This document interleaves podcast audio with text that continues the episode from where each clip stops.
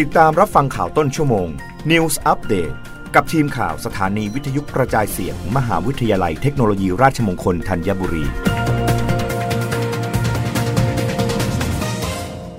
รับฟังข่าวต้นชั่วโมง โดยทีมข่าววิทยุราชมงคลธัญบุรีค่ะ รัฐบาลเผยไทยได้อันดับที่ 10 ประเทศที่มีความก้าวหน้ามากที่สุดในภูมิภาคเอเชีย นายอนุชาประภาชัยศรีรองเลขาธิการนายกรัฐมนตรีฝ่ายการเมือง ปฏิบัติหน้าที่โฆษกประจำสำนักนายกรัฐมนตรีเปิดเผยว่าพลเอกประยุทธ์จันโอชา นายกรัฐมนตรี และรัฐมนตรีว่าการกระทรวงกลาโหม ยินดีที่ไทยได้อันดับที่ 10 ประเทศที่มีความก้าวหน้ามากที่สุดในภูมิภาคเอเชีย Most Advanced Countries in Asia จากการจัดอันดับของ Yahoo Finance โดยประเทศไทยตั้งอยู่ในภูมิภาคเอเชียตะวันออกเฉียงใต้หรืออาเซียน และเป็นประเทศที่มีภาคบริการที่โดดเด่นเติบโตสูง คิดเป็นร้อยละ 58.3 ของ GDP ประเทศในปี 2563 ส่วนผลผลิตภาคอุตสาหกรรมในปี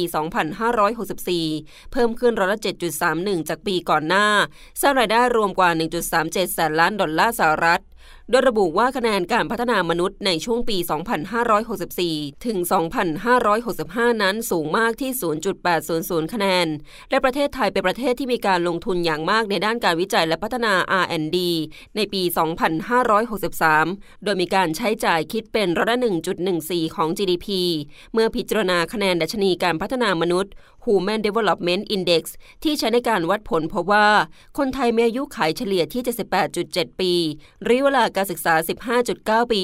และมีรายได้ต่อหัวอยู่ที่ 619,000 บาทต่อปี การจัดอันดับประเทศที่มีความก้าวหน้ามากที่สุด ในภูมิภาคเอเชียของ Yahoo Finance พิจารณาจากดัชนีการพัฒนามนุษย์ จาก Human Development Index หรือ HDI ของปี 2021 ถึง 2022 ซึ่ง HDI มีการวัดจาก 3 ปัจจัยด้วยกัน คืออายุค่าเฉลี่ย ระดับการศึกษาและรายได้ต่อหัว สัดส่วนของงบประมาณในการวิจัยและพัฒนาหรือ R&D ต่อ GDP ที่เป็นข้อมูลจากธนาคารโลก และการประเมินยังคำนึงถึงการมีบริษัทขนาดใหญ่ในประเทศนั้น ๆ ด้วยรับฟังข่าวครั้งต่อไปด้านในต้นชั่วโมงหน้า กับทีมข่าววิทยุราชมงคลธัญบุรีค่ะ รับฟังข่าวต้นชั่วโมง News อัปเดตครั้งต่อไป กับทีมข่าวสถานีวิทยุกระจายเสียง มหาวิทยาลัยเทคโนโลยีราชมงคลธัญบุรี